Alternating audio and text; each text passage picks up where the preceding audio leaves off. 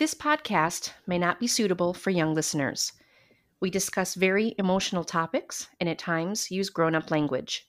Each episode could contain content that may be triggering to some listeners. Listener discretion is advised.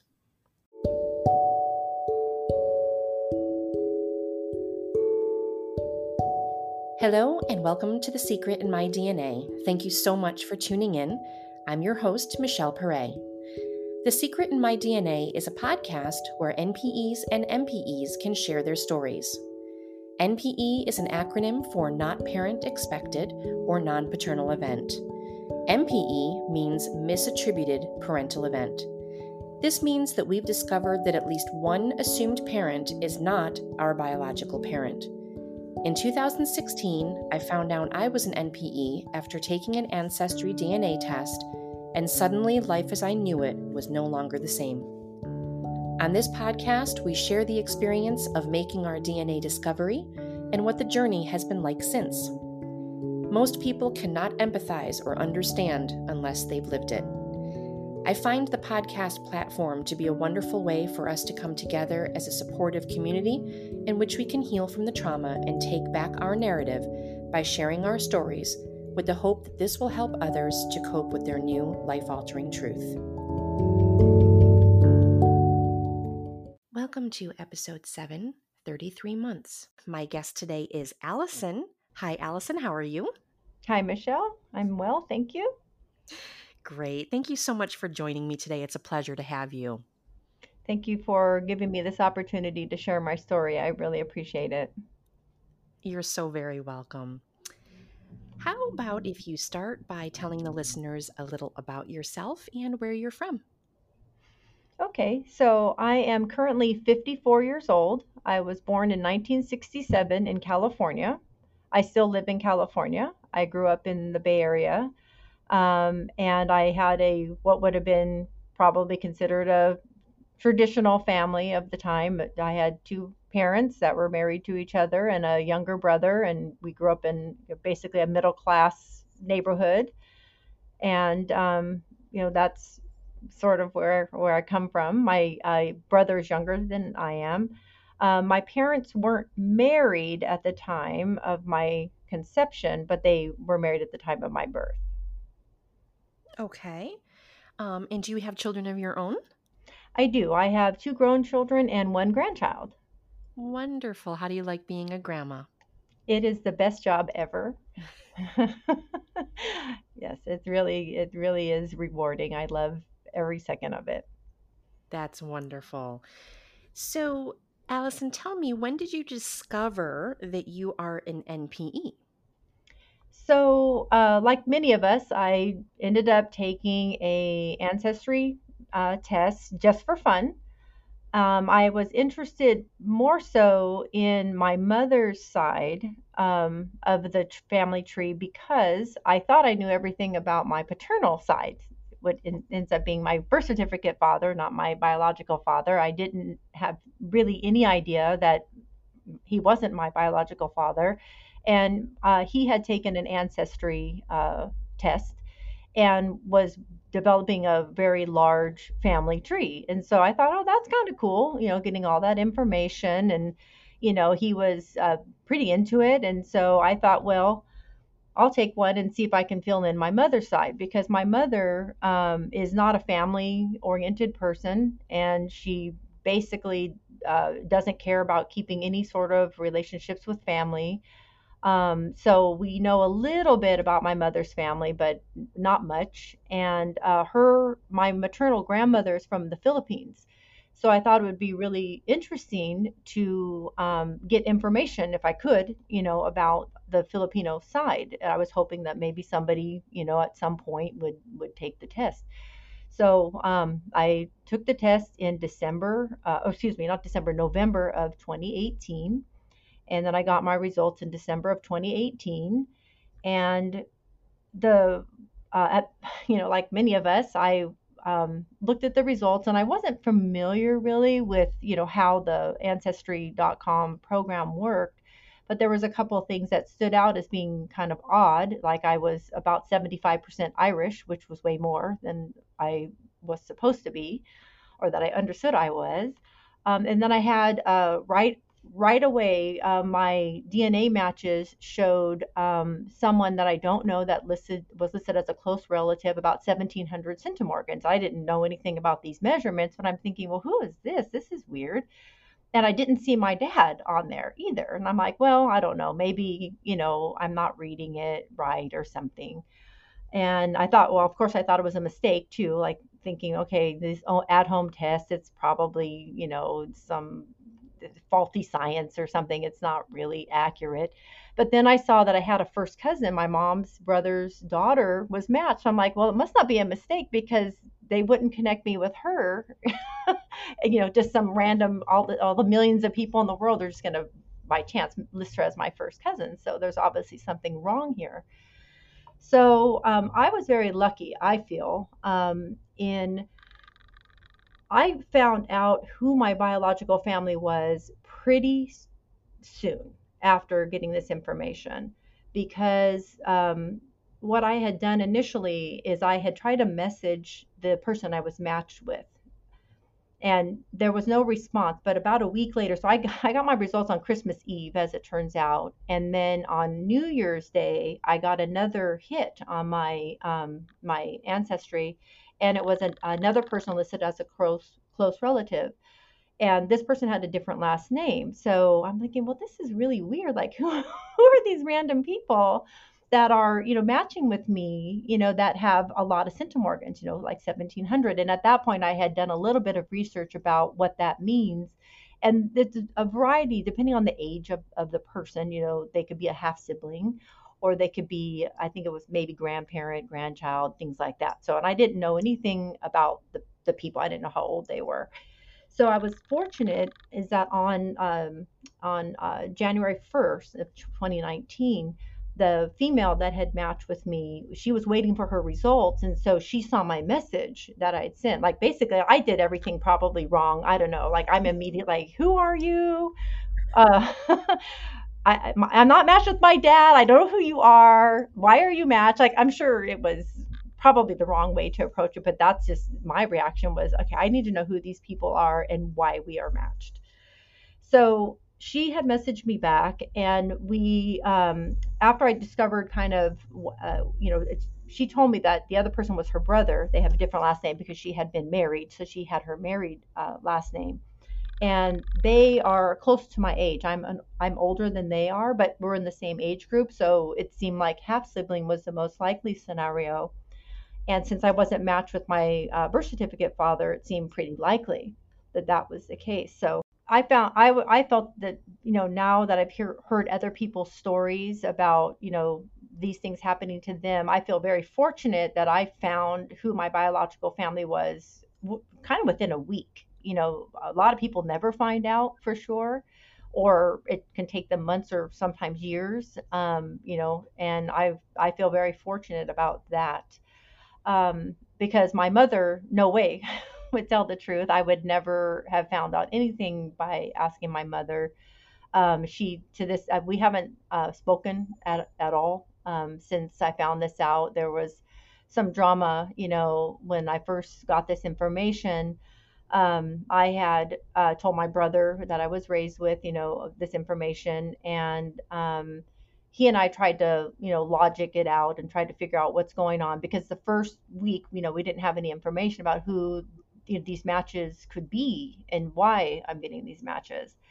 And um, after I had made contact with the biological family, and my I was also fortunate in that my uh, biological father is was living at the time, and he immediately uh, wanted to talk to me and you know he called me and you know we had a, a nice first conversation um, so i got a lot of information you know of you know about them and they got information about me um, so we had my brother um, i had I was on the fence about how to approach my mother because I was already kind of not in contact with her prior to finding this out.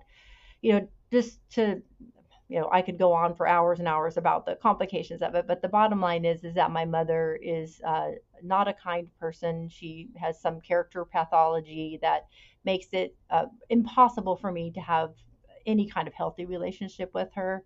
It's not from lack of trying, but at some point when I turned 50, I basically decided that I just I just can't have this in my life anymore and and to be honest it's kind of on me for letting the relationship go on as long as it did. Um but you know i she was my mother and i kept telling myself you know she's your mother. You should you know tr- try to do what you can. And but at some point you just get tired of of the treatment and and the mistreatment. So I wasn't super excited about talking to her about this because my mom is not an honest person. And I knew without even asking the question, I knew that no matter how I approach this, she's going to be defensive. She's going to take it out on me. It's going to be my fault.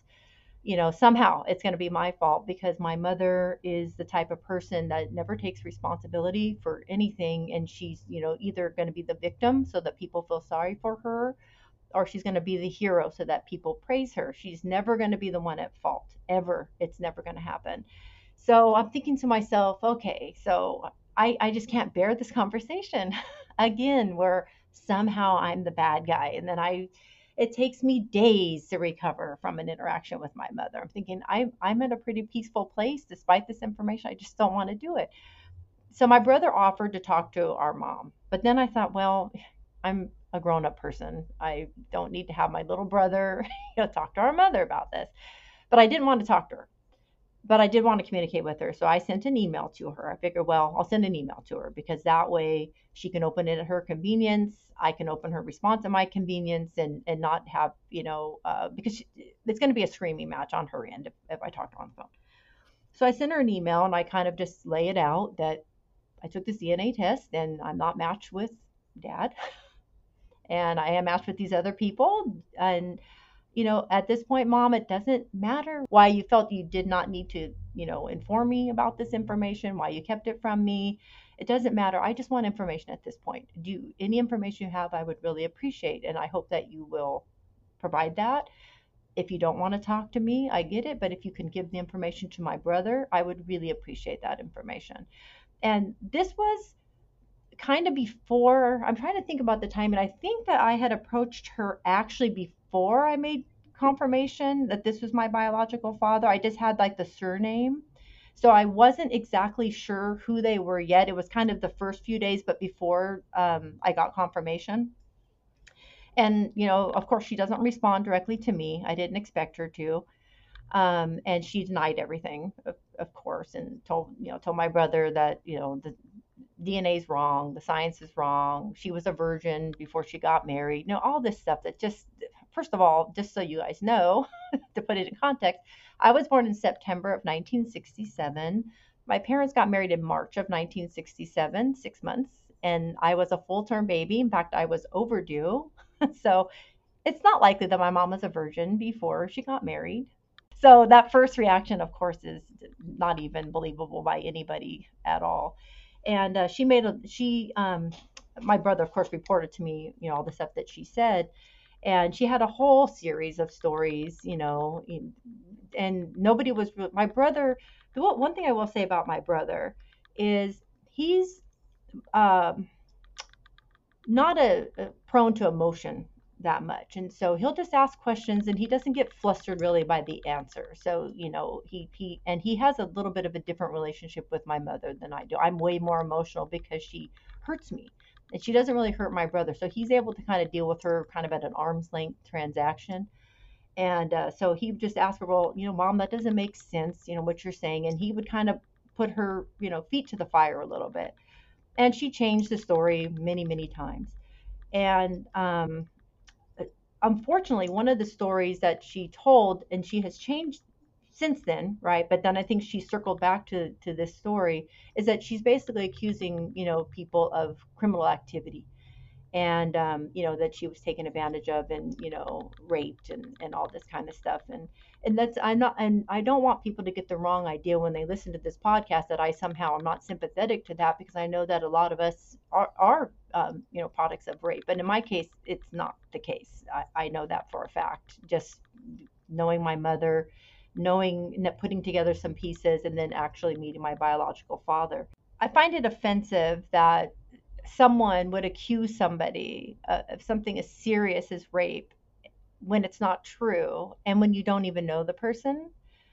And i just find that that that really takes away from the the legitimate victims. And you know obviously if you know my mother was raped i would feel really bad about that. It would it would feel terrible um you know and but i i just know you know without being there at the time that it's just not true and I know that for lots of reasons, including the fact that when that story wasn't um, accepted by my brother at the time. Now, my brother, you know, we'll circle back to that. My brother has decided to do some things since all this has happened.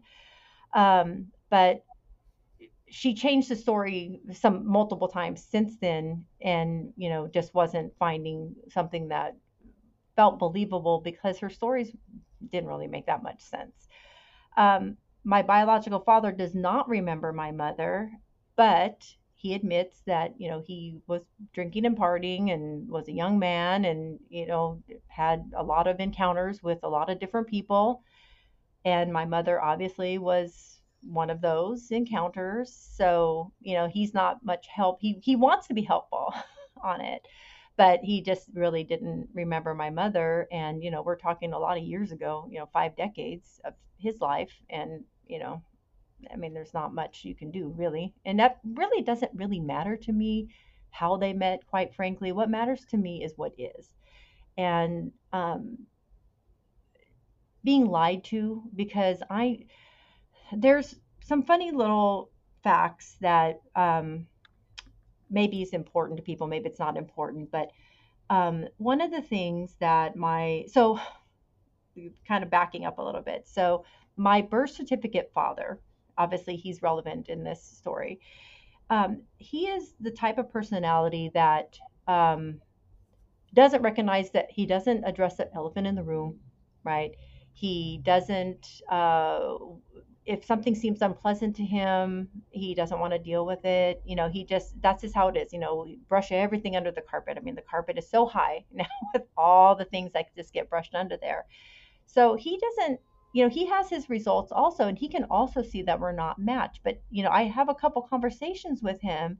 He doesn't mention it at all, right? And so I'm kind of like, finally, I just asked him, so Dad, do you think it's weird that we're not matched? Or does this seem odd to you? Do you know who these other people are? You know, and he just acts kind of like, yeah, it's kind of odd or something, but he's sort of weird about about the response, right? So um, I finally started asking him some questions like, okay, tell me about that time period. I wasn't there, obviously. Tell me what was going on. And so, long story short, my parents were dating each other. Um, obviously, at some point, they, you know, hooked up with each other. And they were engaged to be married in that summer of um, 1966. My mom comes from a very abusive household um, and my grandfather was actually um, a, POW from World War II. He was held uh, prisoner by the Japanese for three and a half years. He was severely tortured. You know, I had a, uh, you know, just it's just a miracle that he survived. And he probably suffered from PTSD and other kinds of things, you know, that we didn't really identify in 1966 or, you know, for many decades after that and so he turned to alcohol and, and was a very violent alcoholic. He had a job and he was able to hold down his job, but on the weekends he was extremely violent. And so my mom came from this really violent household. And my dad, uh, my birth certificate father, decided that that wasn't going to work for him. He just he just said he can't be part of a family that has that dynamic. He also came from an alcoholic home, but the the um, level of violence of my grandfather was just more than he wanted to undertake. So he broke it off with my mother um, in October ish or so of 1966. Based on when I was due and all that, the my conception date falls outside of that time, and so it's pretty likely that my mom should have known that I wasn't his, and he, you know, he probably should have known too. Um, but later he found out that she was pregnant at the end of December, and then he convinced her to get married, and they did. So that's why they got married in March. So Um, also, my father, uh, who raised me, was is a gay man, and in 1966, that was something that wasn't really safe to admit um, because people um, were killed, you know, for that. And um, he sort of admitted he's like I said, he's not straightforward, and he kind of dances around things. And he sort of admitted that um, you know he was looking to have a wife and a family, so he could kind of fit into the society at the time, right?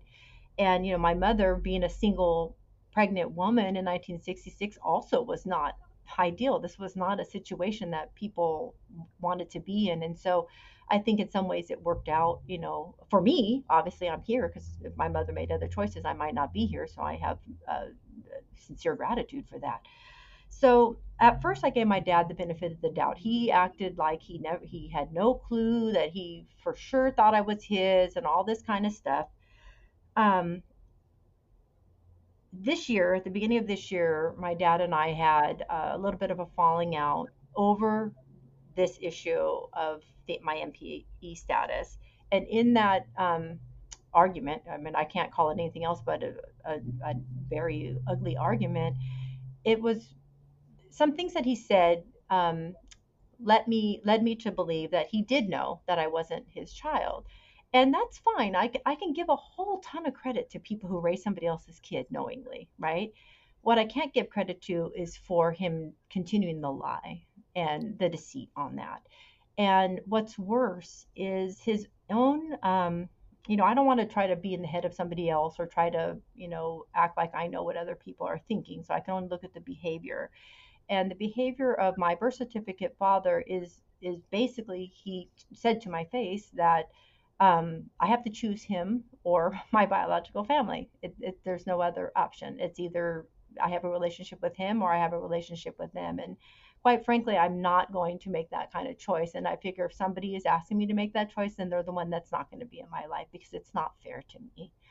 And um, one thing I tried to convey to my my uh, birth certificate father was um, he seems to not um, acknowledge that my my my um, biological father was a victim as well. His child was kept from him for 51 years. And he's a family man. So he, uh, after he encountered my mother, by the way, he uh, met a lovely woman. They have been married for, you know, uh, 53 years. My birth certificate, my uh, biological father uh, had been married, like I said, for 50 some years. They had six children, and family is really, really important to him and he has said all along that he was so sad that he didn't get to have me in his life as a child and all of that. But all we can do is go forward. Unfortunately, my um, biological father passed away just recently, and I attended the funeral. Um, I'm, I'm going to probably refer to him some somewhat in the past, but somewhat in the in the present because this is a recent thing for us uh, to now have to um, you know grieve. Essentially, again, I you know I had grief for not having him in my life and then finding him, and now I have grief because now I've lost him. Um, so he and his wife were married for a long time 53 years, I believe. They have six children, and family is super important to him. They have multiple grandchildren. They were the type of household that had people in and out all the time. They were super active parents, super active grandparents and so I tried to explain this to my uh, birth certificate father that um, my my biological father isn't his enemy, right? This is a man whose child was taken from him, you know, without his knowledge, and he didn't know about me, right? He's a victim too, right? But my but my birth certificate father doesn't see it that way. Um, he basically feels I owe him fealty, basically, for you know he raised me, and so therefore I'm in an ingrate for you know thinking that I should have a relationship. Um, I find it kind of offensive because essentially, you know, what he said to me is, I somehow have a limited capacity to love people. That I, you know, that I can only have a certain amount of people in my life, and I can't have multiple people. And I'm thinking, having having these new people in my life who have all been really welcoming. I've been very lucky Um, a lot of us do not get that kind of reception. Um, you know, I feel that these are just additional family members for me to get to know and love and to, you know, get to love us. It's not to replace my family of origin, right? Um, you know, to be honest, I'm not that close to my family of origin uh, just because they are way different than I am. Now I know why.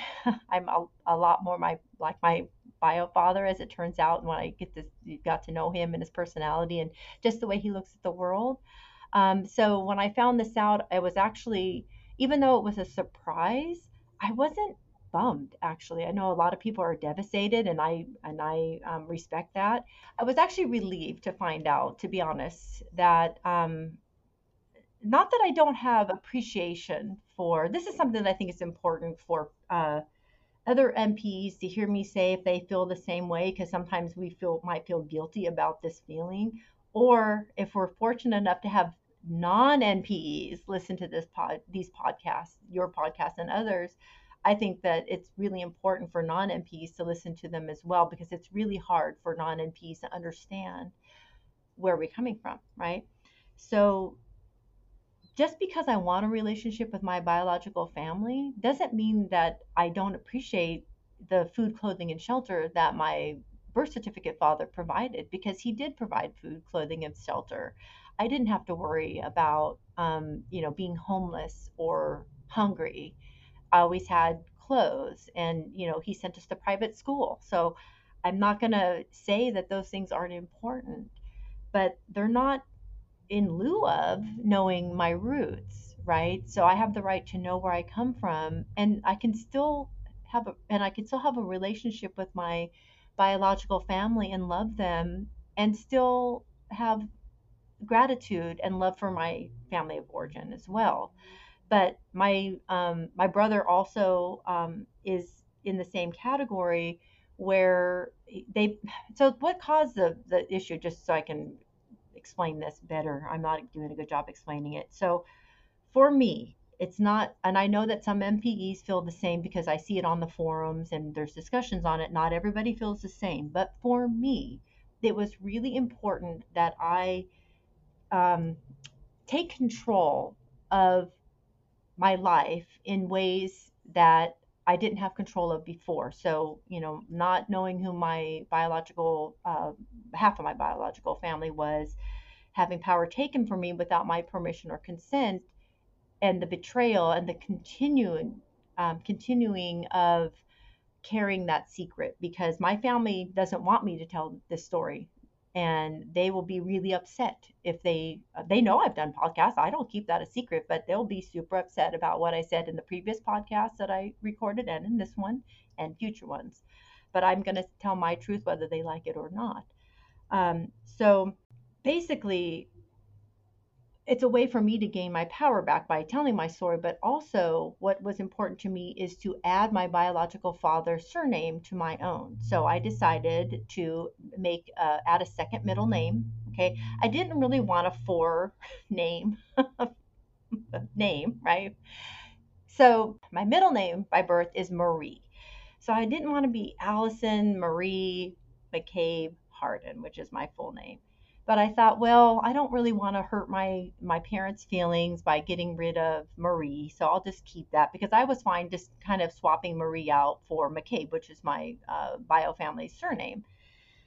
But I thought, well, you know, I, I did think about it because I thought, well, even though it's my decision, I don't need anybody's permission. I don't want to unnecessarily hurt people either, right? I don't think there's any point in that. So I had asked my uh, biological father how he felt about it. I said it, feel, it feels really important to me to just sort of grab this into my life and and you know the name for me names are powerful and I think that it describes who we are and things like that. And of course he was excited and he and he his first thing was I want you to do what makes you happy and you know if that makes you happy I'm I support that.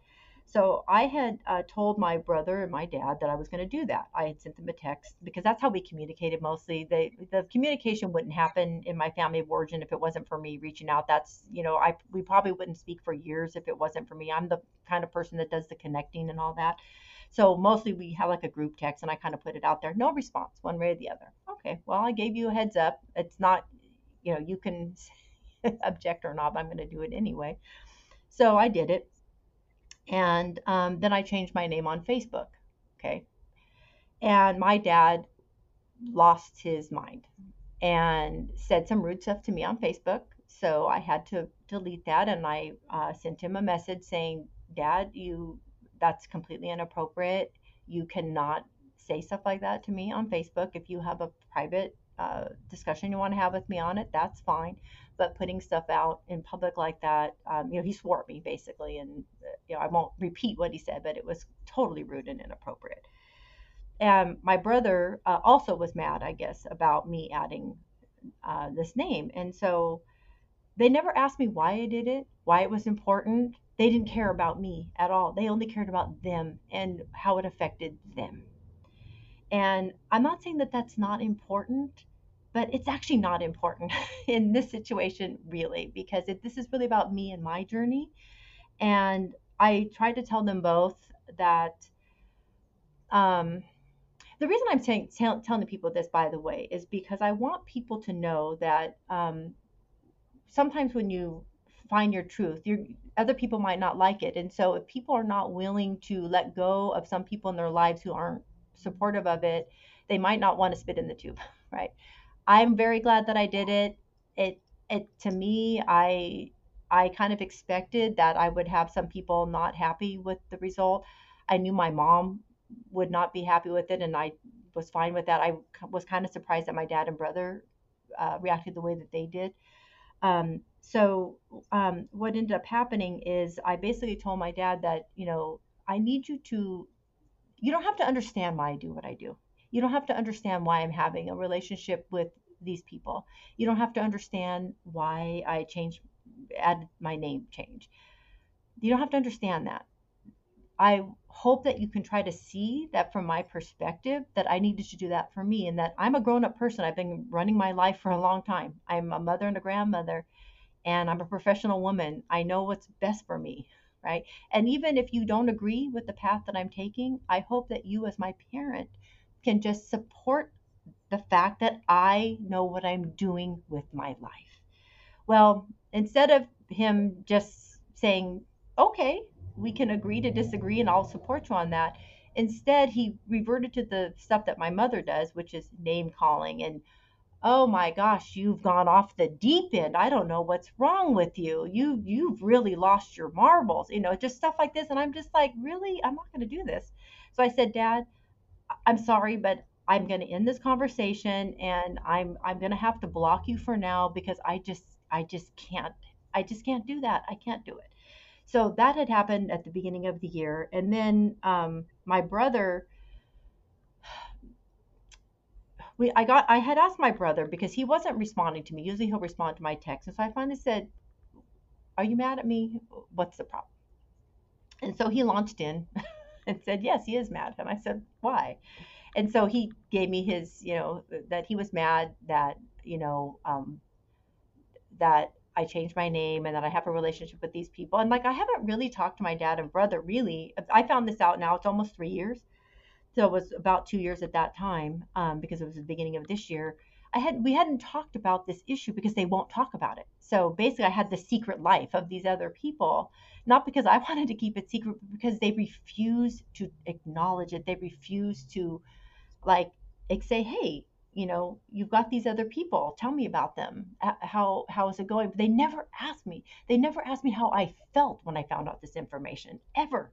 Like they never asked. So, you know, so whatever.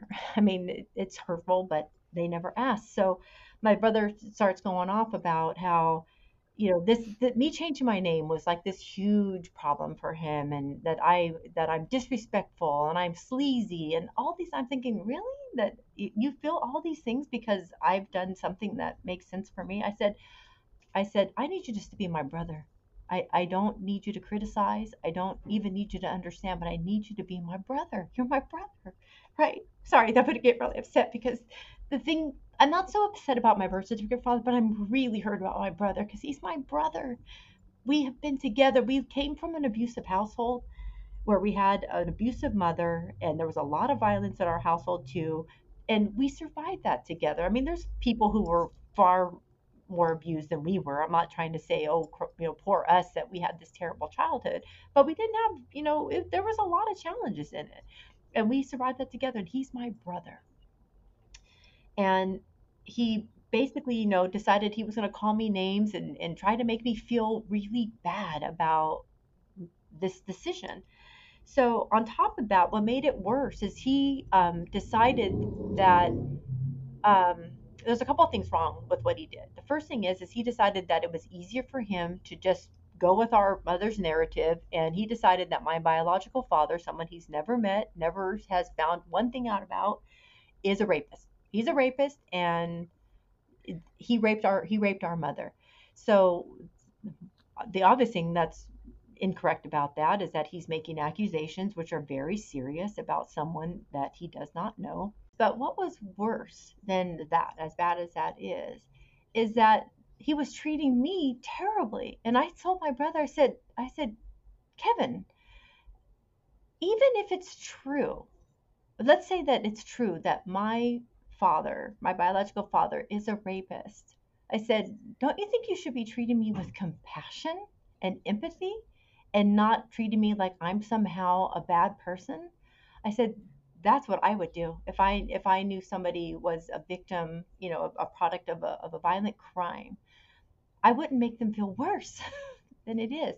I said, but what's you know, I said obviously that's not the case. I said, but I'm I'm actually really embarrassed that you would actually treat me in this fashion if that's really how you believe. And and I know he doesn't believe that because he told me before that he didn't believe it, but for him it's easier. He doesn't want to he does not want to have the drama with our mother, so he'll just go with the flow even if it means not having a relationship with me. And so the sad reality that um that this, the sad reality is this is that my my my um brother and my birth certificate father's um, their own issues, their own anger and stuff like that outweighs their love for me. I mean, that's the bottom line. I'm just simply not important to them in the way that they're important to me. That that's just the reality of it. And what I didn't realize, you know, I, I consider myself I'm a I'm a mediator uh, for a living and I do divorces. I'm an, a, a, divorce attorney, but I do mediation. So I, I'm used to dealing with people, you know, getting underneath that iceberg and digging down and dealing with emotions and all this kind of stuff. And, and I feel that I'm a pretty good read on people. But, you know, it's like the, the Dunning Kruger effect. You know, we don't know what we don't know. We don't see our own things sometimes. And so, obviously I was grieving like all of us do when we find this information out that we're grieving for the what if, you know, I knew and the life that we, you know, might have had or would have been better, would have been worse. It's like the butterfly effect, right? You know, obviously if I had known then he I wouldn't have these six wonderful half siblings. I probably wouldn't have the brother I was raised with, you know, because the things would have been different. You know, so so you have that, you know, that kind of um thing, right? That you that you that you just have to deal with, right? So you grieve all of that, right? And um, I circled around this all the time. Like this was the the most like every single day. I I think about this every day even now, but I think about it less now. But at the beginning, you're just thinking about this every single day, and you know, just you know, just thinking about how things could have been different. And you know, obviously, you have to get out of that circle because you you can't live in that rabbit hole all the time. So I felt that, you know, uh, kind of at the beginning of this year, because I have been able to develop a relationship with my biological family, and I uh, visit, we visited multiple times. They live in Washington, so it's not convenient to visit. And uh, most of them, most of my siblings have minor children still, and you know all of that kind of stuff. But I talk to my biological father on the phone every week we would talk sometimes for a couple hours, sometimes shorter, sometimes longer. Um, as he um, had some health issues, he uh, ended up having cancer, and so this year has been a little more challenging because his it affected his breathing, and so sometimes he wasn't, you know, uh, super spry on the phone. But he always took time for me, and he always made me feel important. And so I I was able to finally accept the fact that this is what it is and kind of get through that grieving process but I still felt like there was something unsettled. And then I realized, I should have realized this before, and I probably would have realized this if I was looking at my friend in this situation. But I realized that I was also grieving my family of origin. I was grieving the family that I thought I had, right? I was grieving the the the family how I thought they would be. And then when I realized that they weren't that way, it was easier for me, right? And um, there's a, a close family friend. He's actually my uncle. He's married to my dad's brother, and he is a life coach. And so he knows us and he knows our family. And so I had asked him because I really trust his opinion. I had asked him. I told him about what happened with my brother and my dad, and he said, he goes, Has your family ever showed up for you in the ways that you need? And I said, No. And he's like, Well, why would you expect them to do it now? I said, Well, I, I guess I shouldn't expect that. And he said it's like trying to, you know, it's like getting mad. He said they just don't have the spiritual ability or, you know, the emotional ability to do it. It's not who they are. They're not able to see things your way. You can cry and complain about all that you want, but it's not going to do you any good. It's like, you know, getting mad at a blind man for not being able to see. You can sit there and kick and scream about it. It's not going to change the fact that they that they can't see. And I knew that actually, intellectually, I knew that, and emotionally, I knew that, but I wasn't able to really see it for my situation. So once he put that in perspective for me, I, I was in a good place, right? I felt, okay, I can process that. I don't like the situation. I wish that I had a relationship with my family of origin that would be way better, but I can't have a dysfunctional one. I decided that um, you know, I'm not a very good boundary person. And some years ago, I decided I really need to be better about my boundaries for my own health because I just fall apart. You know, when when my mother would you know crush over my boundaries, and it takes me days to recover. I finally decided this is crazy. I need to set a better example for my grown children and for my grandson now. You know, I, I don't want to be the, that that person who just lets people walk all over them. And I figured, well, you know, just like with anything, if you set boundaries, there's going to be people who don't like that. And those are the people you need the boundaries for, right? So I knew my mother was not going to like my boundaries because she's never liked the boundaries that I put forth. But I've been really proud of myself about really staying firm in my boundaries. And I had to also put those boundaries um, for my my birth certificate father and my brother. And um, you know, basically, I lost them over that. And you know, essentially I, I decided that you know my door's open. If they want to come and have a, a healthy relationship with me i might I, my door's not closed and locked but i can't have that in my life. I decided that i would rather adjust my life for their absence than adjust my boundaries for their disrespect. That's just not going to work for me. And i'm sorry that my path doesn't work for them but I I need to do the path that's right and healthy for me. And if they can't be along on that path with me, then they don't get to be along on that path with me. And it's unfortunate they did that. On top of it this will this is something that i think NPEs need to know actually. So my sister-in-law is an NPE also and she's known that since she was a teenager but you know technology wasn't really available for her to uh, get much information but she did know from a, the family knew who it was and so she did know who her biological father was. He was deceased at the time when she found out and so she was a teenager 16 17 so she decided to do ancestry also around the same time i did it to see if she can find any siblings and find out some information. And so she you know found some half siblings and my brother um, is not an emotional uh, he doesn't he's very intelligent. He's got a high iq but his eq is very low. He's not you know his intellectual abilities are fine but his emotional abilities not really not in line with with mine basically. And that's okay. That's just the kind of person he is. And my sister-in-law is more emotion based and so she didn't find a lot of support from my brother on her own journey. So she and i kind of supported each other on this and i had um, mentioned uh, to her about the facebook pages you know hey you find maybe some some value there and so she was a member of a, a couple of the facebook pages so unfortunately, what happened was um, when I got into this last uh, disagreement with my brother, that was, you know, went very ugly quickly. She decided, uh, based on the pressure that her husband was putting on her, that she was going to attack me too. So instead of just attacking me, you know, she shouldn't attack me anyway. but so instead of just attacking me privately by sending me a text, she decided to attack me on the uh, the NPE page the Facebook group, which of course we all know is there for support. It's it's a support group for us, and it's a complete violation not only of my trust with her and our family relationship, but it's a complete violation of everything that that page stands for. I didn't know she had done that at first because I don't just sit there on my Facebook page all the time. So I didn't know she had done that. And she, if any anybody who's listening to this podcast saw it, they will know it was a really vicious attack. That was all completely off base and just a vicious attack. Even if it was true, it's completely inappropriate. So I received notification from Facebook as, you get, you know, that tells you that there's, you know, some, um, uh, you know, some activity or something, right? So, um, I was like, what? Okay, so I look and I see that there's also like a, a private message from somebody, right, that tells me, oh, they're sorry uh, that they didn't know that this was my sister-in-law. They're sorry. Oh, I'm so sorry that someone posted that. I've reported it to the administrator.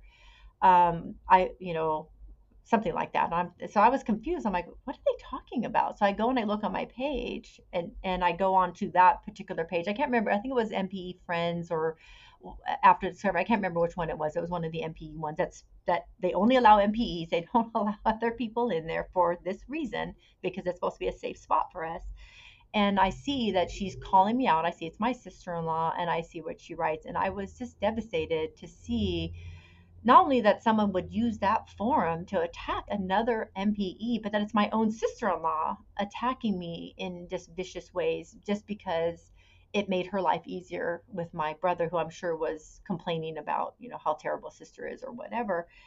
And are you certain that it was her and it wasn't your brother using her account?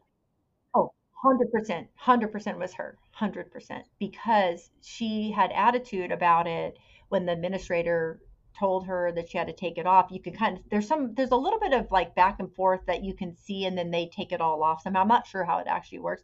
And she said, "Fine, if this is the kind of place that does this and I don't want to be a member." It's like, well, she's completely missed the point. This is a safe place, and we're not to be attacked and if she doesn't really agree with what another MP says, then you scroll past or whatever. You don't. This is not a place that you attack. I forgot to add why she why she put the vicious attack. It wasn't just totally random. It was related to the argument with my brother. But this is something I forgot to mention. I think it's it's important to put the whole thing out there. So my, one thing my brother mentioned to me is he sent me a screenshot of something that I had posted on an NPE page. My brother's not an NPE and he's not supposed to be a member of these pages. And so, and it was something that was relatively innocent. It was a, a quote that I uh, came across um, that I liked and I thought it would be something helpful. Um, it was by Anne Lamott. And um, I said, something hey to uh, it, it said something about like you know if people wanted you to write kindly about them, they should have behaved better, right? Or something like that. So I put that up there because I, I really resonated with me and I thought other people might like it. And then I, I didn't call out my family specifically. I said, you know, for MPs who may have family members that are less than supportive or in denial, you know, maybe this is helpful or something. So um, my brother happened to have a screenshot of that post. And so, and he sent it to me in a way to just be pissed, right? That's how that's how the argument started. Is I, I'm like, where did you get that? You know, and first I thought it was my sister-in-law that had given it to him, and I said that's really inappropriate because we're not supposed to um, weaponize our posts in you know this forum. And he said, no, it wasn't her. And I said, well, where did you get it then? And he said he got it from our mother. I said, well, our mother's on an NPE. How did she get it? So as it turns out, um, I had also posted that on the, um, I think it's called the Co- Coalition for Genetic Truth. So it's a public page. So you don't have to be an NPE for it. I had posted that same thing there because I also like that page as well. And I was thinking, well, that's really weird that my mother has this post. Like, why does she have this post? And so it turns out that my mother was stalking me actually, and my mom's not a Facebook person, but apparently she made a fake Facebook uh, Facebook profile from my brother is telling me this information that she made a face a fake fake Facebook profile um, so that she can stalk me. And so I was really worried actually about that because I um, not that I really care about what my mother thinks, but I didn't want my mother posing as an NPE in the public forums or private forums, excuse me, obviously the public forum she's allowed to be on, with the purpose of like basically fucking with me or anybody else, right? To be honest. And so I was really upset by that. And my brother like doesn't even think there's anything wrong with that. I said, she's stalking me. Like there's a lot wrong with that. And and, and worse, she sent that to you to try to mess with stuff. She wants to start shit. She wanted you to get mad at me, which you did. You fell for the trap because you sent it to me because that was her goal is to try to say, "Hey, look what your look what your sister is saying about you." Right? I didn't mention my brother. I'm just having a post, right? She's triangulating. Yes. 100%. And that's how that's my mom's MO. She's a master manipulator. She does, that's what she does. And I'm not going to fall to that. So I was really, really upset. So um, I mentioned it to my daughter. My daughter is all, she's the woman that I wish I could be, right? She has all those characteristics that I wish that I had, right, as a child. Like she's very self assertive. She's got uh, really high self esteem. She's courageous all of these things, right? She's, you know, she stands up to bullies, like all, you know, she's so, so many admirable qualities. So I had called her and I was really upset. I said, Oh, your grandmother, I told her what she did. I said, So now I don't feel comfortable, you know, posting on these groups or reading anything in these groups because I, you know, I, I don't want. I don't want that, you know, to know that she might be stalking me because she didn't use her real name because we searched, she, you know, she used a fake name. It was completely fake profile and uh, she she doesn't have any friends anyway, and she doesn't do Facebook, but she did it specifically. My brother told me why she did it. So my daughter said, "Mom, we don't. That's not what we do. If people do that to us, we don't shrink down. We don't. We stand up. We say, "Hey, I see what you're doing," and it's not going to work. And I said, "You're right." So what I did was, and this is what my sister-in-law was responding to, is I went to the to the places that I posted and I said, "Hey, it's been brought to my attention FYI, that my mother, who is not an NPE, has made a fake Facebook profile. She has weaponized something that I posted on a public forum, and I'm worried that she's going to try to infiltrate this group, just as a heads up. So uh, all of the moderators in those groups actually reached out to me personally, and they said that they why they can't guarantee that someone doesn't, you know, have a fake agenda what they do is they do, you know, they do want to look at your Facebook page. And if they see that it's relatively new or there's relatively little activity or not very many friends, they kind of assume it's fake. And while they can't keep all of the mothers or other people with bad intentions out, you know, they, they have some kind of vetting system. So I felt okay about that. And it really didn't deter me. I was kind of thrown off for, you know, that little moment in time, but I continued to post and read and stuff she may or may not get in, but I felt pretty comfortable about uh, uh, you know what the moderators do to try to protect us in the forum. And so my sister-in-law decided that she was going to you know attack me you know um, with that, and um, you know so, so I don't talk to her now either because um, the, the, trust is completely broken. I mean, people they cross she crossed an uncrossable line, and to be honest, I think my door is not open to her because I I don't know how I could ever trust again, I'm not going to say it's totally close, but I it's pretty close because that's just uh, it's just way above and beyond what any normal compassionate person would do in the situation. So I'm so sorry, Allison. I I want you to describe again to me how you just described your daughter. Can you say those things again? She's courageous. She um, has a lot of self esteem. She's brave. She stands up to bullies. Do you know that you're describing yourself? It doesn't feel that way sometimes, but thank you for saying that. She learned that from you. It's true. She learned that from her mother. And I noticed something else about you right from the, right from the beginning of this conversation is that you have very strong conviction. And that's going to serve you well in this journey. And I'm really proud of you for that and and most importantly, you should be proud of yourself for that. You said something earlier that, that you want to set a good example for your grown children and for your daughter. And you are. That's exactly what you're doing speaking your truth and standing up to your abusers, to the narcissists in your life, right? You're doing that. And your daughter is the way that she is because of you. And that's an amazing thing. When you describe your daughter, to me, you're describing you. Thank you. try to remind yourself of that every day. Multiple times a day if you can. I do try. It is hard because when you, you know, when you're you're the person who's supposed to be your biggest cheerleader, your mother, right, has gone out of her way her whole life to on a campaign to destroy you, basically, and tell you that you're no good, no matter what you do, it's not good enough, and all of that. It's really hard. I struck. I did struggle with low self-esteem for a lot of years because of, you know, I believed everything that my mother said, and you know, even when I know it's not true, when my mom says, "Oh, you're evil-hearted," I actually stop and think for a minute. Gosh, am I evil-hearted? And then I know, no, I'm not. Okay, come on, you know, don't don't go down that path. But it's hard when you come from uh, parents like that. It, you know, I'm not trying to say, "Oh, woe's me," but it, it does. It did impact me, um, and it's why it took me so long. So one thing I could, if I could say anything to anybody, don't wait 50 years to stand in your no right? Don't wait 50 years to develop boundaries which are healthy for us. Boundaries are healthy for us. Don't wait as long as I did um, because it, it didn't do me any good. It, it, it really hampered my ability to be my best self. And um, I suffered from that, you know, and I'm, I won't do that now. And if my dad and brother can't be along with the, the positives that I'm doing in my life, you know, because my brother, the thing that that really made my heart sink is I will give my brother credit for this. My mom and dad would never, they haven't done it in 54 years, so I'm assuming it's never going to happen. When they're wrong about something, they're never going to admit it. They're never going to reach out. They never apologize. They're just not that kind of person. In fact, they'll cut you off. They cut off that my mom has no contact with anybody pretty much.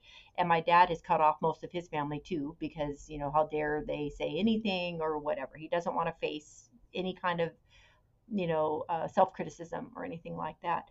So if they never reached out at all, right? My dad is fine, you know, just not he like he all of our birthdays are in September, and uh, you know he doesn't bother to send a birthday card to my daughter or to my grandson.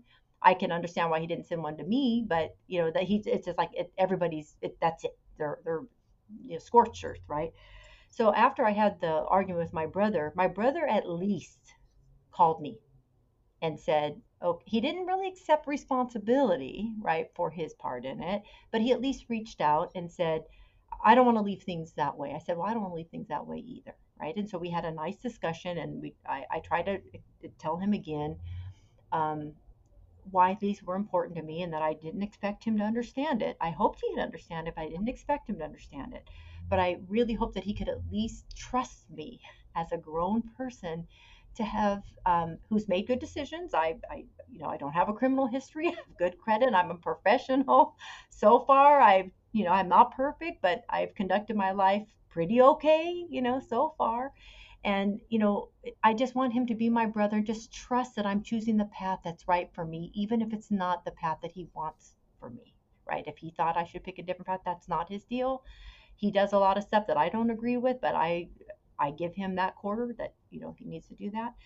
So why my heart sunk is I was happy that he called. I was pissed at first because I didn't want to talk to him. We just had this whole horrible weekend, and I'm like, really, you're gonna call right now when I'm just trying to get myself reestablished for the week. But then I, you know, got past that, and I was glad. But he said, well, I just want things to go back to the way they were.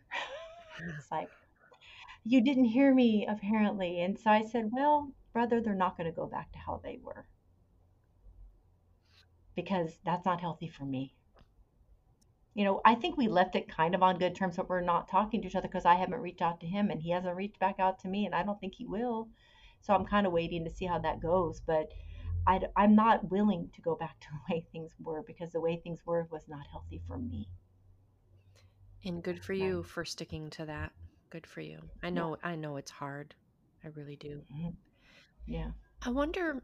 Um, so, are your parents still married? No, they got divorced like 30 years ago. Now, 20. I've lost track of time. It's been about 30 years they've been divorced. Yeah, they got divorced when I was about 24 ish or so. Yeah, so about 30 years now. Mm-hmm. Okay. And has your birth certificate father ever been able to live his truth as a gay man? Yes, actually, he did uh, decide to live his truth, which I was very glad and supportive of. I was one of the only people in our immediate family that was supportive of it at first. Um, and I'm glad that he said that because I don't think it makes sense to not live in your truth. And I've been super supportive of that. He's way happier now um, because he doesn't have to live in some, you know, uh, life that wasn't really appropriate for him. Um, and so he does he does live. He has a husband, and and he you know uh, lives you know openly that way. And I'm glad that you know that society one is more accepting of that so i don't have to worry about his personal safety but i'm also uh, glad for his emotional safety that i think he's ha- way happier. I don't think he was happy with my mother for lots of reasons not including my mother was difficult but also because it wasn't really the, the lifestyle that he really wanted you know ultimately i think so yeah. It's baffling that he hasn't been more supportive of you through this after what he's been through him, himself and his truth. It is, except for when you know his um, personality, this is painful for him, right? Because, you know, to me, what's baffling to me, and I, I do try to walk in other people's shoes if I can, but some things I just can never, I just can't understand why people don't see things certain ways. And one thing that is baffling to me is how my brother and my dad and my mother's this way too but i since i don't talk to her you know I, it's more the more recent conversations is that their love is kind of conditional right? Is like you know if you don't act a certain way we're we don't like you today and you're you know and i don't you know we families have disagreements but it doesn't change the fact that i love people right?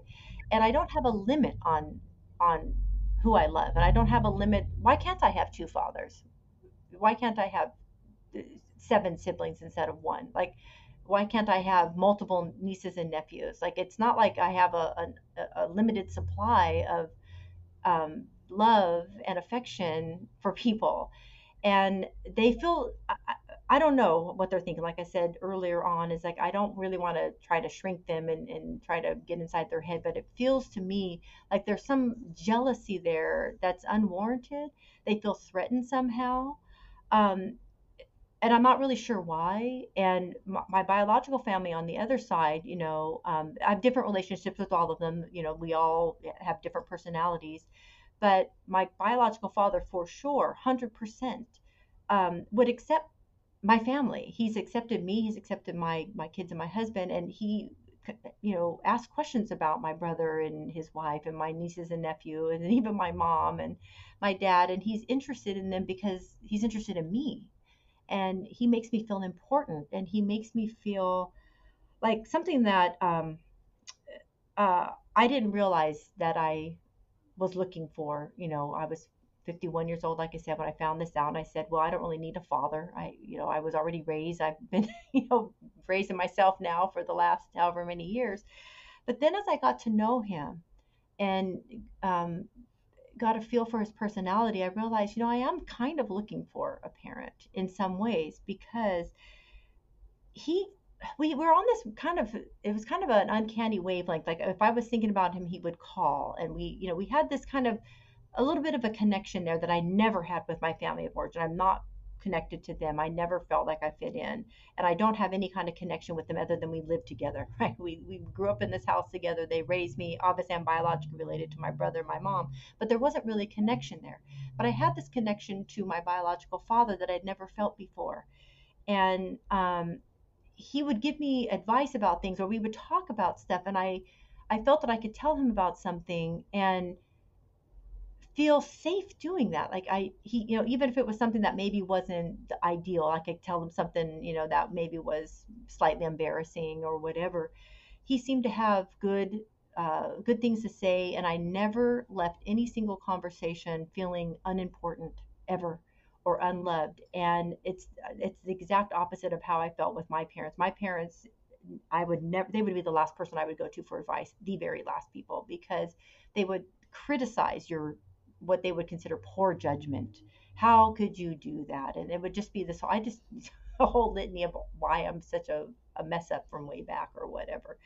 So um, I was really enjoying that, right? And he offered things in my life that I didn't even know were missing, right? I didn't know I was missing these things. And so now that he's passed away, I don't have that now. and it, and I had doubted a little bit, like, is he just doing it? Because one thing my brother said to me, they're just being nice to you to be polite, right? This is what my brother says to me. So of course I have to get that out of my head. No, I'm a lovable person. They're, you know, they're, but there's a, that little doubt. Maybe they are just doing that to be polite. Obviously, I know that that's not true and I see that he treats everybody that way. You know, all of his kids, and he wasn't perfect. He had my biological father had a lot of issues, and he definitely was a blustery person and a really big personality. Right? He he says himself, "Hey, half the people in the town loved him, the other half hated him. There was no in between. He was one of these magnetic personalities, and he wasn't for everybody." Which is, I'm not for everybody either. I could see, I just had maybe better self control, but I'm like, oh my gosh, that's that is exactly how I would feel inside about a situation, right? So I see that he brings that forth. Even even the children that you know grew up with him, I had asked them at the funeral, you know, what they would miss most about our dad, and pretty much across the board, they said his advice and his love for everybody. And that's something that I am going to miss because it's something I didn't have before, and I didn't even know how much I was missing that, you know. So so now I have to grieve his actual passing, and it's going to be, you know, I'll be, I'll get through it, but it's, it's tough. I, I lost him already for the first 51 years. Found him. It was the most fantastic 33 months getting to know him, and now he's, you know, he's gone, and it's, it, it's going to be, it's tough. It's going to be tough, and and um, I'm trying to, I'm trying to find the gratitude in it. That I'm lucky that I had him at all but sometimes, some days you say, you know what? Sometimes it just sucks. I don't want to find the gratitude. It just sucks, you know. But I do try to, I do try to stay positive. But some days, you know, uh, it's a little harder than others. But it'll hopefully, I'll always miss him. And I think I was missing him my whole life. I just didn't know what I was missing. And now that I found him, I, I'll definitely miss him. Um, but we we as humans have an uh, an incredible ability to adjust and and and live anyway and I'll forever be grateful for the impact that he had in my life. Not only for giving life, I wouldn't be here without him, but for just what he gave to me in the short period of time. Um, you know that that I knew him, and if anybody's um, wife is listening to this, who is the wife of or husband of, it could be the husband, I guess, but usually it's it's usually the wives. Usually the our NPE is usually the uh, parental figure.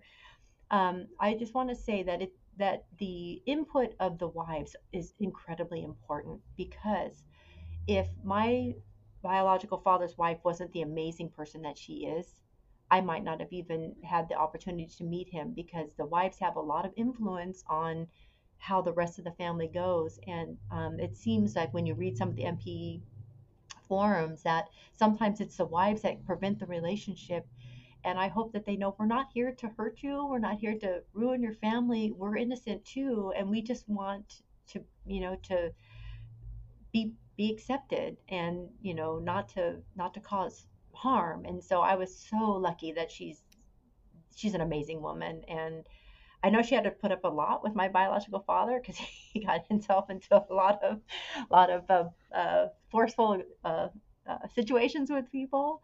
Um, but she accepted me, and I was I, I I don't even know how to thank her for for that because her acceptance really meant more than anybody's acceptance actually. So it sounds like there's a lot of emotional maturity um, on her part, which is mm-hmm. wonderful. And, and unfortunately, mm-hmm. there are a lot of NPEs that I've spoken to who will never have a relationship or know a whole lot about the person that they come from because the current wife is um, not open to that and unfortunately hinders mm-hmm. any kind of a, a relationship.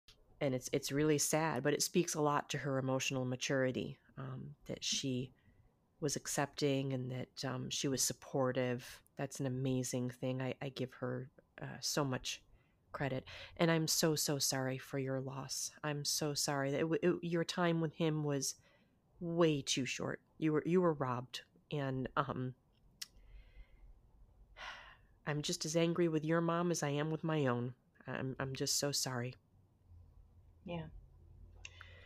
Me too, but you know, all, all we can do is just deal with what is and and try to, you know, process it and just, you know, go forward. That's all we can do. But I, you know, I will never regret finding him. I will never regret finding out the truth.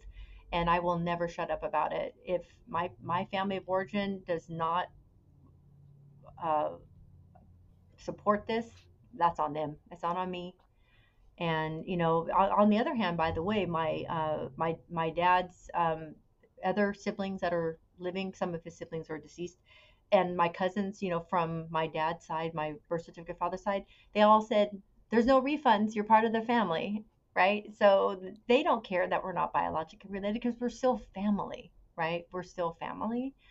And you know family is more than just blood ties right it's your you know there's so so much that goes into a family and kinship on the same just because i'm biologically related to people doesn't mean we're family either right so but but there are things that are important and something you know there's some things that are just in the dna and it's important to know what those are even if it's just medical things too so see their reaction that's a normal reaction that's that's normal that's how it should be that's how it should be mm-hmm.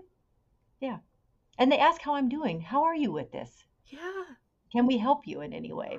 Just like my friends and of course my family, you know, my husband and kids and stuff. They're supportive of it because I'm important to them. Right? They're they they love me and they don't put strings on that, right? I'm very glad that you have that in them.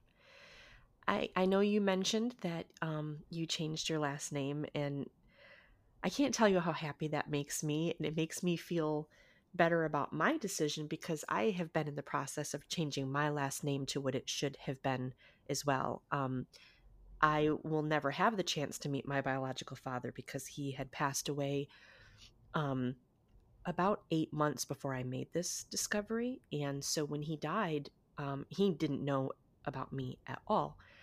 Um, but I felt very strongly I really kind of suppressed it for a while, thinking, oh, people will think this is crazy. I'm not going to do this. But it's some one day it just it was like this light bulb turned on and I was like that was supposed to be my last name. That was supposed to be my true identity. And so, not too long ago, I started um, the paperwork for changing my last name. So, it feels so good to hear from another NPE that you did that. And um, I'm just so proud of that. And it makes me feel better about making that decision as well. Because it was hard. It was a hard decision to make, but at the same time, so easy. It's kind of a dichotomy, you know? Um, but I'm just really glad that you did that for yourself. I think that it's really important for our, our identity. And that kind of goes to my next question for you, which is since finding this out, have you felt like your identity is different and no longer the same, or that you have been through kind of an identity crisis of sorts? Not exactly. Like, you know, I was pretty, um, I pretty much knew who I was, you know, by the time I turned 51, you know, my warts and all, right? Good, bad, and ugly. I pretty much knew who I was. And, um, you know, where I came from as far as like the, the, uh, you know the the parentage that I had as far as who who raised me, right? And you know, sort of the trials and tribulations that I had gone through, right? So I was, you know, pretty uh, solid in who I was as a person, my character, in other words. Um, what changed for me is I actually felt better, lighter, more relieved, and more validated in um, myself because the bottom line is this I'm just going to say it um, my parent, my family of origin doesn't like me, and I don't quite like them much. They they don't like me because I'm not like them, and I'm the black sheep of the family. And you know what? If if being different than you makes me the black sheep, that's fine with me. So it explained a lot because when I was a child, my mom, my dad wasn't quite as bad. He wasn't as verbally abusive as my mom. What he would do is he would like he was pretty mellow, but then when he blew, he blew big. Like, for example, something that doesn't ever get talked about in my family is my dad uh, was basically the shining. he took an axe to my car and busted out all the windows in uh, middle class Sunnyvale, California, in front of our house because I backtalked or something. And um, not only did he do that, which is completely extreme right uh, reaction is I had to pay for the damage before I could get my car back. And I worked. I worked since I was 13.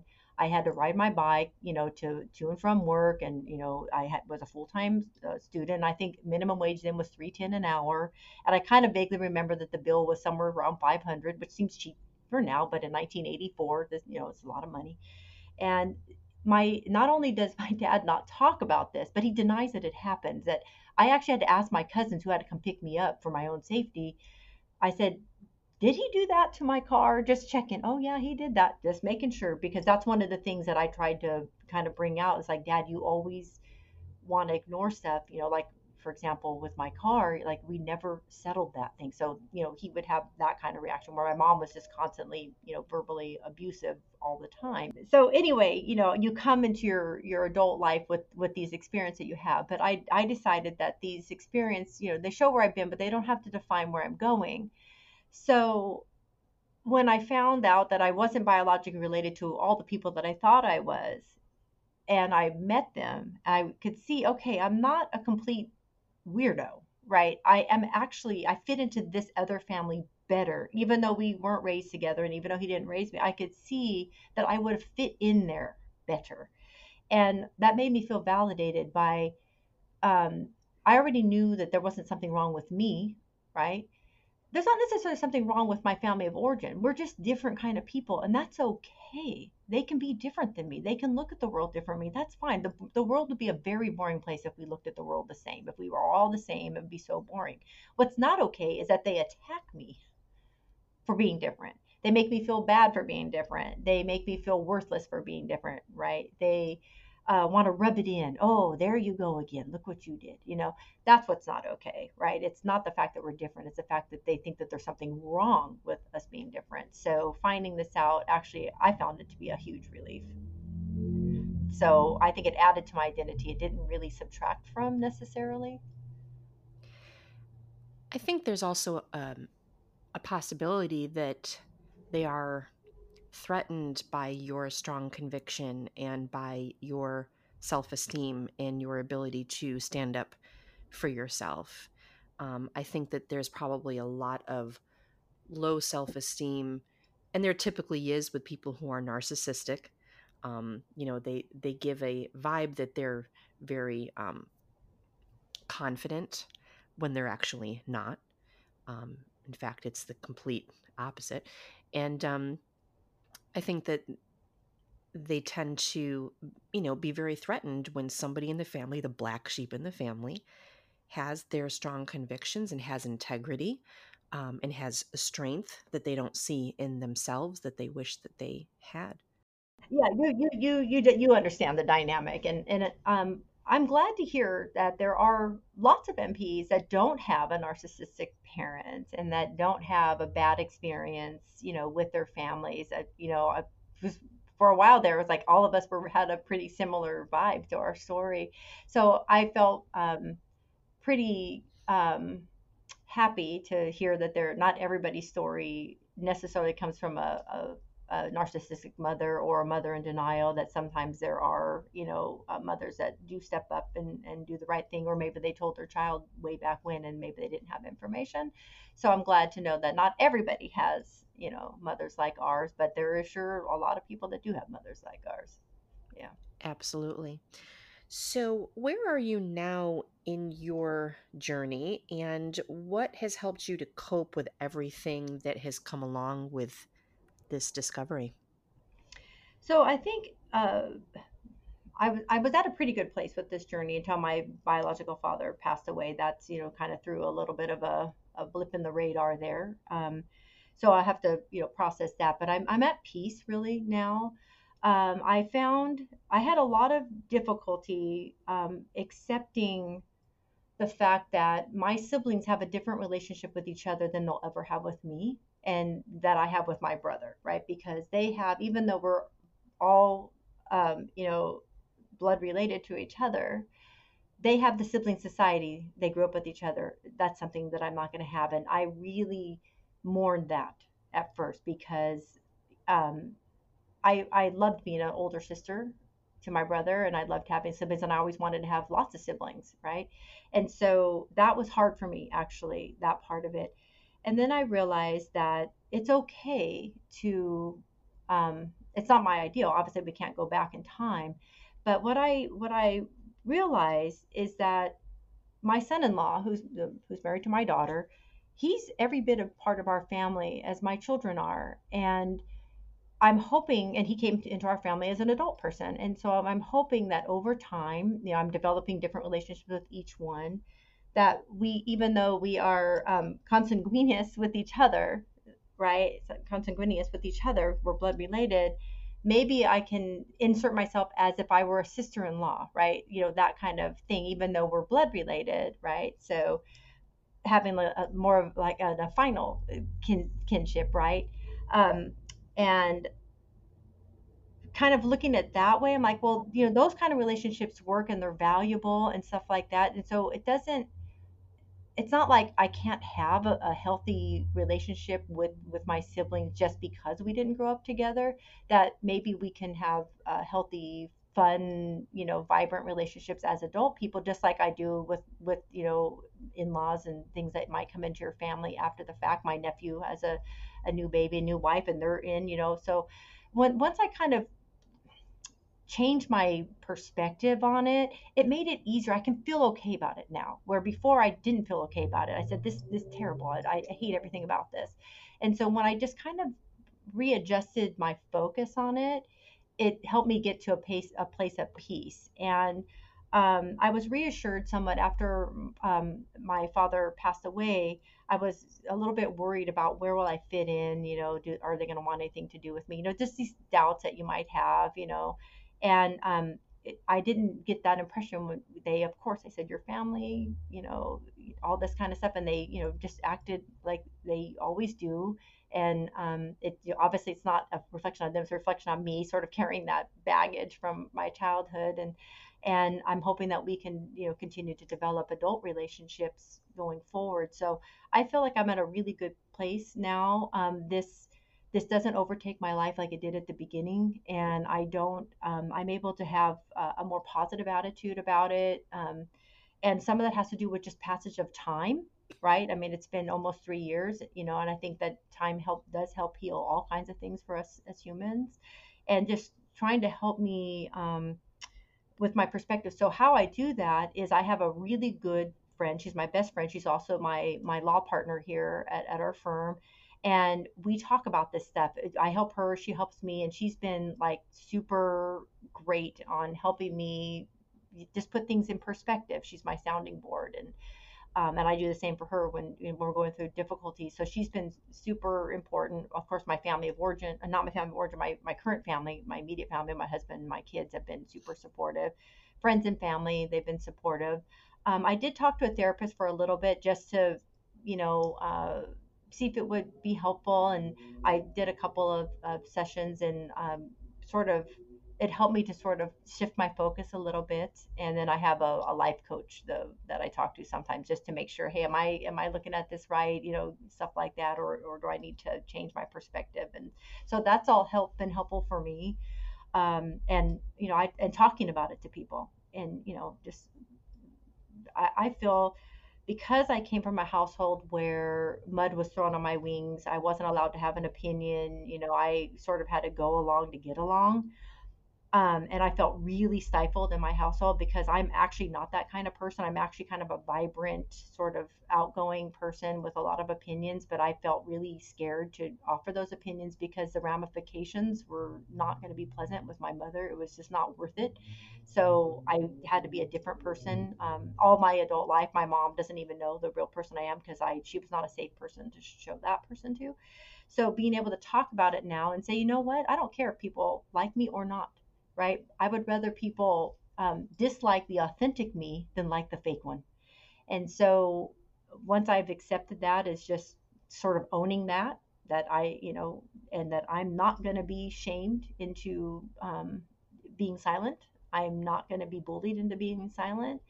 And I'm sorry if it hurts people's feelings that I'm telling my truth, but it's my truth. It's my, my story, my path, my life. And I'm sorry if you can't be on that, but you know that's kind of where I'm at now, and I've you know I think that that's helped me personally um, to just accept things that, that I didn't have any control over. I didn't have control any of this, right? None of us do, and we find this out. Some of us are younger when we find it out.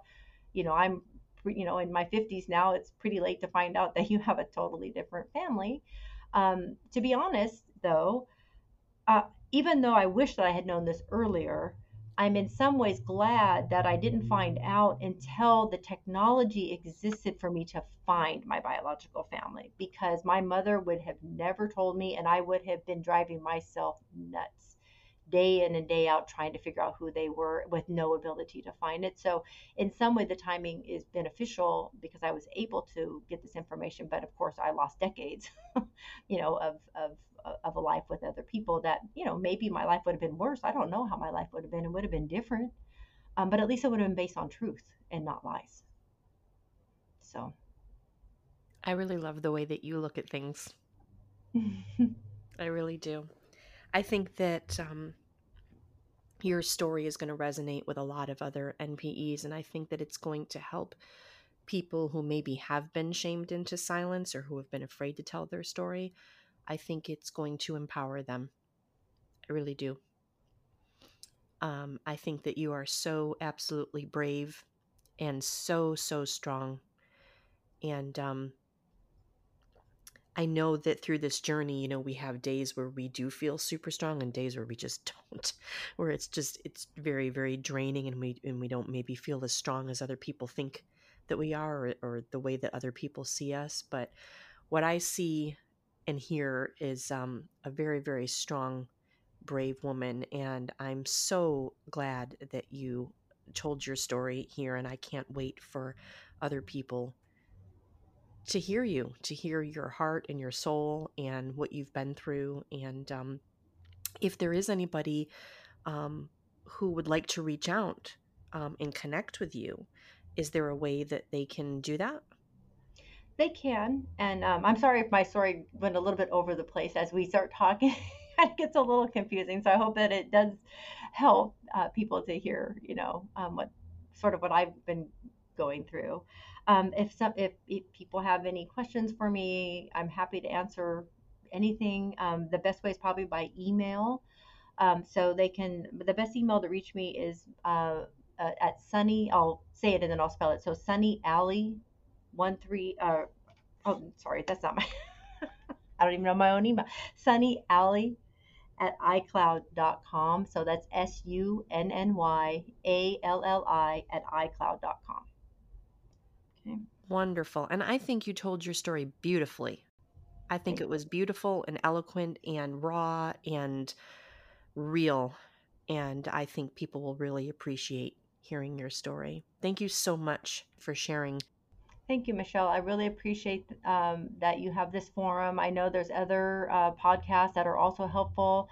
Um, one thing that I really appreciate yours is that yours is is um, I I really like your personality, and you just call it like it is. You're very authentic. Not to say that the other people aren't on the pod- podcast; they all have their their uh, benefits. But I really enjoy your podcast, and I think a lot of people will get a lot of benefit out of listening to your stories as well. And uh, you know, hopefully, mine and other people that are on here. Really appreciate that so much. I know it's a lot of work goes into these things, and I really appreciate the fact that you're that you're putting in this time to to create this for for yourself and for others. Thank you so much. I appreciate those kind words. I really do, and I appreciate your support. And I I feel like I've made um, a lifetime friend. Thank you so much.